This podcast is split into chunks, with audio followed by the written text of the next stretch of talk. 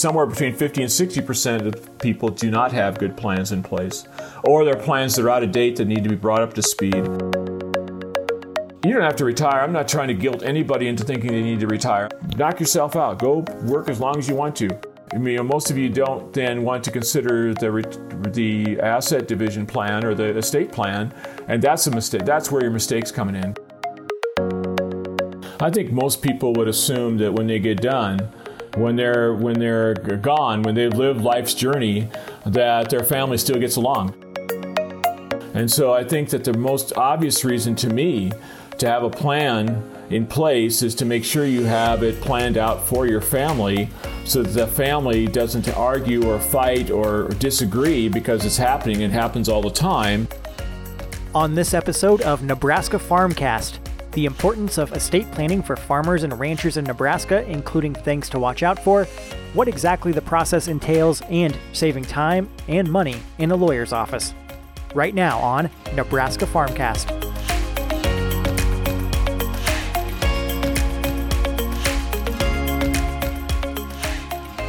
Welcome to Nebraska Farmcast from the Extension Farm and Ranch Management Team in the Department of Agricultural Economics at the University of Nebraska Lincoln. I'm Ryan Evans, and I'm glad to be joined via video chat today by Alan Vyhnalek, a Nebraska Extension educator specializing in farm and ranch transition and succession. Alan, it's good to be with you. Yeah, thanks for having me on. I, I look forward to doing this. Yeah, well, we're going to be talking a little bit today about estate planning for farmers and ranchers. And Alan, you talked to a lot of groups and individuals out there across Nebraska about farm and ranch transition and estate planning. And you've written that research shows that estate planning is often delayed until there has been a critical life event or a crisis. So let's start off with the seemingly obvious but maybe most overlooked question why is it important for farmers and ranchers to have a legal estate plan in place? Well, the, there's legal there's a legal side to that, and there's the family side to it. And I, I almost think that the family side to that is more important.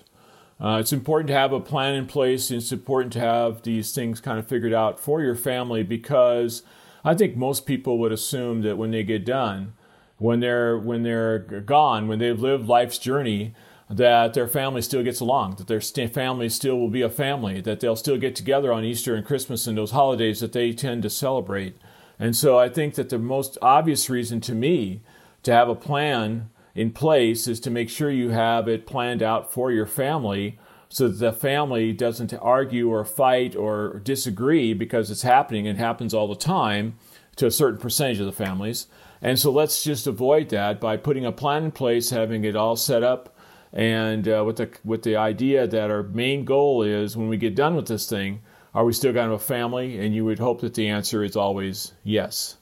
Uh, and, and, and, in going back to the crisis thing, I, I think that the other reason we want to get a plan in place is because if we wait until there's a family crisis, then we have to do something. Like, for instance, I know one family that didn't have a plan in place for what's going to happen to their assets, what's going to happen to their farms, until the, the, the patriarch of the family, the father or the grand, grandpa in the family, comes down with uh, mental dementia, uh, Alzheimer's, if you will.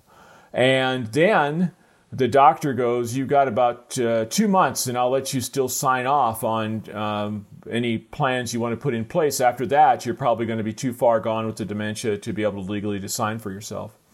So that family had two months to get their plan in place, and, and it worked out well for them. But I think that I think two things. Sometimes we don't even get two months. I think sometimes it just happens. It's just uh, really quick. Uh, you have a car accident, there's a brain aneurysm, there's a heart attack, and that family member's gone. And then you're putting your family under a lot of stress. And the, the point I would make is simply I don't think that some of us do really well with stress and making decisions and thinking things through clearly.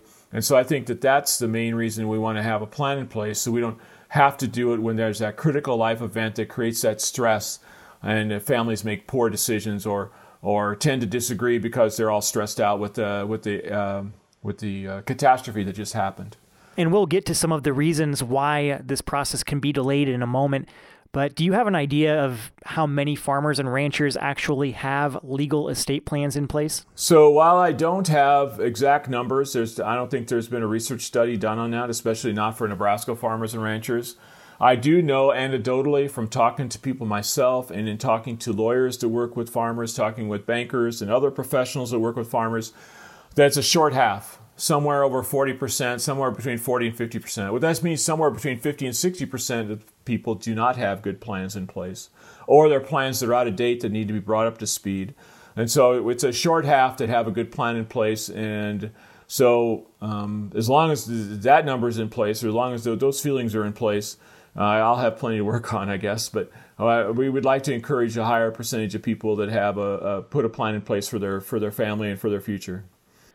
So when we're talking about estate planning here, we are obviously talking about a legally binding document that holds weight. I'm wondering if you hear from many farmers and ranchers who might believe that they have something like more of a handshake estate plan in place, or maybe just an assumption that family will take care of things and that there's really no need for an actual legal estate plan. What's your message to that approach? Yeah, so you know the common comment you'll make from somebody that doesn't have a plan in place legally, with uh, wills, trusts, uh, LLCs, all those kind of things, those those legal uh, documents you use to make this all happen what I hear from people that don't have that in place is they say, well, you know, it'll, it'll all work out. The kids know what I want them to have, have, and they're just going to get that, and it'll be fine. I don't have to worry about doing a will. Uh, but the truth of the matter is, the legal side of the Nebraska law says that if you die without a will or without a, an estate plan in place, without proper documentation, you're going to die what the state of Nebraska calls intestate. And the intestate rules are very specific, and it very much says how things are going to be divided. And in some cases, that will not be what we want to have happen for that future of that farm, for the future of that family, and for the future of the other generations. And so, uh, you, I think we have to do better than that. I think we better have a plan that we've controlled rather than the state law on intestate controls. Check with your lawyer about what that means because it's it's uh, something you better absolutely consider. Don't just die intestate without knowing what you're having happen to your stuff. So it's sounding like maybe a majority of farmers and ranchers perhaps never really have plans to fully retire. Do you think that's the case? In both a survey that I did and a survey that Iowa State did, it turns out that less than half the farmers plan to retire. And in the Nebraska survey we did about three years ago now, uh, two and a half years ago, I guess, well, about say 55 to 60 percent don't have plans to fully retire. They plan to slow down, they plan to, to give up some ground, but they still plan to farm at least something. The Iowa State survey said full full retirement was only about uh, 20% of the farmers. 78% said that they're only going to partially retire or not retire at all. So uh, farmers just don't ever plan to get out of the cab. I think that they just plan to keep going. Um, and uh, so I, I, think that's that's the telling part of that survey. So my point is simply to, to, when I give my lessons to the to the public is just simply say, or to the when I do these meetings, is I just simply say, listen, um, you don't have to retire. I'm not trying to guilt anybody into thinking they need to retire. I'm not trying to make beat anybody over the head to think, hey, put a plan in place. You got to retire. No, knock yourself out. Go work as long as you want to. Please keep going. Uh, if you feel like it and that's what you want to do, please just do it. But I do, will tell you this: I mean, most of you don't then want to consider the the asset division plan or the estate plan, and that's a mistake. That's where your mistakes coming in because. As near as I've been able to tell, and I'm kind of joking when I say this, as near as I can tell, everybody's no one's been no one has been able to avoid the grave. Everyone ends up at their demise. Everybody ends up dead, and so uh, that's the blunt way to say it. And so you better have a plan for your assets when you do go and uh, for some people, the timing is bad. In other words, you go before you plan to. So that's why we should have an estate plan in place because we don't get to avoid that. Please don't retire, but please have an estate plan in place. When it comes to estate planning and uh, the delays that one might encounter in that process, you often cite a model called the circle of inaction. Talk about that. Yeah, so I've I've talked to lawyers about this. I'm not just I'm just I didn't just make this up myself. Um, I, I talked to people about this, and this circle of inaction thing is, is a real deal. Uh, so it essentially says, you know, you, you you put yourself into kind of a circle. It says, I should have a step number one says I should have a plan, and then you go around a circle. Then step number two says I should go to a meeting or meet with a lawyer. A lot of people will get that far. I should have a plan. I should go meet with a meeting, a lawyer, meet, go to a meeting or meet with a lawyer. A lot of people will get that done. And then after that, they get to step number three, which says, wow, this is complicated. It's, it's giving me a headache. I don't want to think about death. I don't want to think about doing this. And so they go on to step number four, which is take no action at this time. And so the scary part here is that you'll sit in that step number four, take no action at this time for something like, uh, I don't know, three months to three years. I mean, it can be forever. How do I know about the circle of inaction? Because it happened to me too. I, I knew that I needed to update my estate plan when I started doing these workshops about 10 years ago. And I put it off to about five, I put it off for about five years to getting the estate plan updated because I had the original, I had the original um, will in place with my wife, and it said uh, it was "I love you will." If, if I if I'm gone, honey, all my stuff goes to you, and if you're gone, all your stuff comes to me. It was "I love you will," and it also provided for our children who were minors at the time that we wrote that original will, and it says if we're both gone, if we both get uh, uh, taken out with a car accident or something like that, here's who we want to have take care of the kids. Here's who we put in the guardians for the children, and so we that was that original will. And now that you start to accumulate more stuff and your children are growing and gone and adults, you get rid of that language. You put it, you got uh, farms and other assets and thousands or uh, millions of dollars worth of stuff to deal with. Now you need to rewrite that so you could control all those assets and things like that. So um, that's, uh, but I was putting it off. I put it off for three to five years. And so that's the circle of inaction, why you want to get out of it. And uh, how do you, you know, you have to think carefully about how you go forward. It sounds like one of the reasons people might get stuck in this circle of inaction is because they are surprised at how long the process of estate planning takes. So, what do you usually tell people to expect in terms of estate planning from beginning to end? How long does that take? Well, you're not going to get a you're not going to get a will done with a lawyer or anybody like that in three days, and probably not even three weeks. But you can certainly get a will done in three to six months. And so I would encourage people just kind of keep moving the process forward. And, and you know, the first thing you have to do is you have to kind of make an inventory of what you have. And that includes not only all your land assets and what it's worth, but all your, um, if you're a farmer, all your machinery assets and what that's worth, your home content, what the contents are worth, your vehicles, what they're worth. You have to really put together a big balance sheet. Basically, it's a big uh, balance sheet. This is what I have, um, and uh, this is what I, I, this is what it's worth, and this is what I still owe on it and you kind of come up with a, a, kind of a net worth. And you'd be shocked how big that number can get. And I think you have to put realistic numbers to some of that. I mean, don't put down um, that you have uh, a farm that's worth uh, $10,000 an acre. I don't think they're selling that high anymore in most neighborhoods in Nebraska. So you put down a realistic number, maybe five or six thousand or eight thousand, whatever those numbers are. Put those realistic numbers in and get that balance sheet put together and take that, get all that put together before you go see a lawyer. Then going to the lawyer becomes a little bit more less stressful. If you go to a lawyer and say, "Hey, would you help me with an estate plan?" They're going to say, "Sure, we'll help you with an estate plan." And then they're going to start asking you, "What do you have?" And they'll start asking those balance sheet questions. And the whole time you're sitting there answering all those questions about what you have and what it's worth and all those kinds of things, how much you left have to left to pay on it. Uh, the, the, the, their meter is running, and you're you're going to pay between two and four hundred dollars an hour for a lawyer time. So get that done ahead of time. You'll save yourself an hour or two with a lawyer, maybe three, and you save yourself quite a bit of money. Uh, so uh, uh, those are things I think about that, that can be done and, and thought about, and, and, it keeps you from getting stuck. And the other thing, the other thing, the other reason people get stuck with a lawyer is because when they go talk to a lawyer, he's going to talk in legalese. He's going to talk about estates and probates and wills and trusts and LLCs and all the vehicles and tools you can use.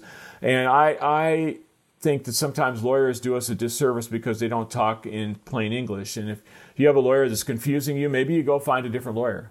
Uh, maybe you don't. Maybe this lawyer is really competent, but maybe you do. Maybe you find somebody that's competent and can talk to you in, in your English so that you understand what's going on, or make sure they take the time to explain to you what's going on. I think that's important too.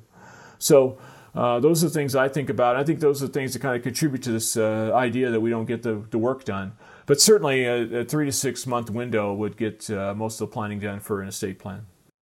We're talking about estate planning today with Alan Vyhnalek from the Department of Agricultural Economics at the University of Nebraska Lincoln. He is an extension educator specializing in farm and ranch transition and succession. I'm Ryan Evans from the Department of Agricultural Economics as well. And Alan, you sit down, you come up with these lists, you meet with an attorney. What are some other steps people can expect to take in the estate planning process? Uh, sure. So I would. Uh, So this is when it get this is when it gets interesting because quite honestly, I probably would consider uh, before I put my estate plan together, I would probably consider talking to my children and make sure that they're on board with what I'm planning to do and make sure that they think that I've treated them um, adequately or fairly. I, I think that, and I, I don't think, yeah, adequately and fairly, fairly is the correct way to say that because I don't think we worry about equal sometimes. I think if we have a on-farm kid coming back to the farm, uh, we have to maybe consider something different than uh, absolutely equal because that's probably not equitable to the on-farm kid that's put his sweat equity into that operation for all those years. So, uh, some kind of a family gathering, family meeting, family family discussion uh, can and should probably take place, and it should probably be um, done in a way that um, makes sense for everyone. And uh, and and, uh, and I, I think that the thing about the family meeting that I would consider very carefully is that you're going to hold a family meeting not to get decisions. Uh, mom and dad, grandpa and grandma, the patriarchs and matriarchs are going to make those decisions. That's the decision makers. But what you're going to do is you want to have a family meeting so if everybody can give input. I think uh, the main thing for a family is that everybody feels like they've had a chance to give input, that they feel like they're a part of a family. And so if we would just get those those families to have a meeting where they all get to give input, no decision making, just input, and allows everybody to make, give input, everybody have their own idea, then then I think everybody's feel like they contributed, they've got to say what they wanted to say, all those kinds of things, and then then mom, dad, grandpa, and grandma, whoever the decision makers are, can take that input and make a decision for what's what they think is best given everybody's input. I think sometimes grandpa and grandma or mom and dad make decisions without getting people's input, and then people are disappointed with the outcome. But at least if if everybody would hear what everybody's thinking, and you know even if mom and dad would share what they're kind of thinking in some kind of a family gathering, I think that that would help uh, relieve some of the stress that goes into to some of that uh, um, end of life uh, stuff that goes on. Earlier, you talked about finding the right fit in a lawyer and making sure that they speak in terms that you can understand. I'm kind of wondering about the flip side of that and making sure that you speak in terms that they understand as well.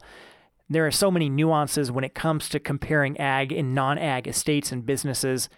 And I'm wondering because estate planning laws are generally not much different between ag and non ag businesses. So, are estate planning lawyers one size fits all for all businesses, whether ag or non ag?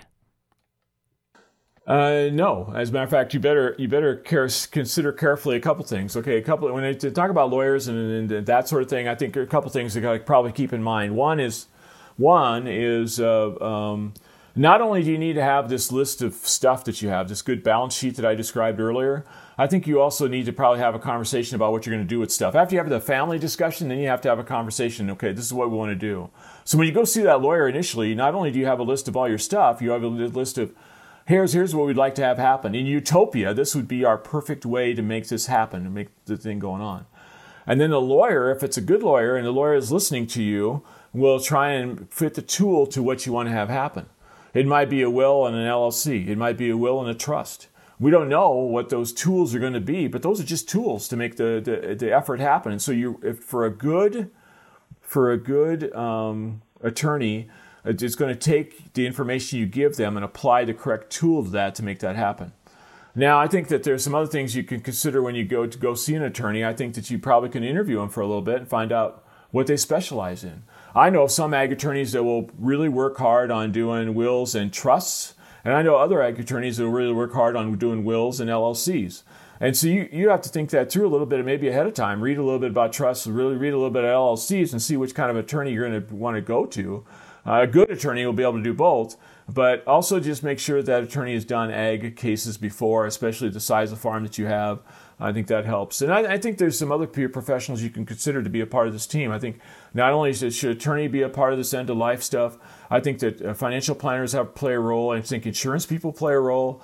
And I think even clergy or an ag banker might play a role. So you, you could consider other people to have conversations with and figure out what's going to happen there and help you figure out what's going to happen, help help you have that discussion so you have good input from a variety of sources, maybe rather than just maybe just the attorney. So to understand too that if you go see an insurance person, what's he going to try and sell you as a part of your uh, end of life package? He's going to try and sell you some kind of insurance, probably a life insurance policy. If you go see a financial planner, what are they going to try and do? They're going to try and sell you some kind of annuity or other investment to, to, to help out with the with the transition of your assets. Uh, if you go see a, um, you know, it depends on who you go see. You know, your, your CPA can also be a part of this discussion, but what's a CPA going to do? The CPA is going to try and get your taxes as low as possible. So you have to think through the, all those things as you go forward. Uh, and make sure that, and I think maybe at one time, at one time or another, you have to actually get all these people in the room at the same time your attorney, your CPA, your your all the, and make sure they're on the same page. Because I've heard of I've heard of some situations where trusts were put together for a nonprofit to get some of the assets, but then at the end of the day, the the, the attorney that put together the trust uh, to have that happen never worked with the financial planner who had the control of that asset, and never the trust never got funded. And so then when it was time for that trust to go to the, to the, or that, that equity or that, that asset to go to the nonprofit, the, there was nothing in it. There was nothing in the trust because it never got put in. So I think we have to be careful about just little things like that and make sure that all the parties are talking to each other. So, Alan, how can people find you and where can they go to find information on estate planning and your work in farm succession? So the the main way you can get a hold of uh, get a hold of my resources, which I've added several here during the, the during the downtime or the, the, away from the office time. I've written at least three articles on my webpage. Is to go to, to the webpage called agecon.unl.edu slash succession. I'll repeat that agecon a g e c o n dot unl.edu slash succession that goes to my page. And not only do I have all the articles there that have been written by myself and Dave Aiken, our, our staff attorney, uh, I also have a, a, video series there that, does about two to two and a half hours of my uh, one of my re- more recent meetings just late last fall in uh, in Weeping Water, and that's down. You, and you helped me break that down into 12 segments, and so people can just watch a segment at a time, 8 to 10, 12 minute segments, short segments you can watch and pick up a different topic. Uh, and some of the topics we covered in this podcast and some of the topics are on the website. So I encourage people to go to that website, agecon.unl.edu slash succession, or call me up. Um, call 402 472 1771. I'll be glad to visit with you or get you some, um, if you don't have access to a computer or web, call me, tell me what you want. I'll print it for you, mail it to you, I'll email it to you, whatever you want, however you want me to handle that. We'll we'll we'll come up with a plan, or I can come meet with you. We'll we'll figure out something after after we're allowed to meet. I can come meet with people. So if you got questions, let me know. Uh, I'll be glad to help. That's Alan Vyhnalek, a Nebraska Extension educator for farm and ranch, transition, and succession. This has been Nebraska Farmcast a production of the Extension Farm and Ranch Management Team in the Department of Agricultural Economics at the University of Nebraska Lincoln. For decision making tools, articles, podcasts, videos, and more, visit us online at farm.unl.edu. I'm Ryan Evans. Thanks for listening.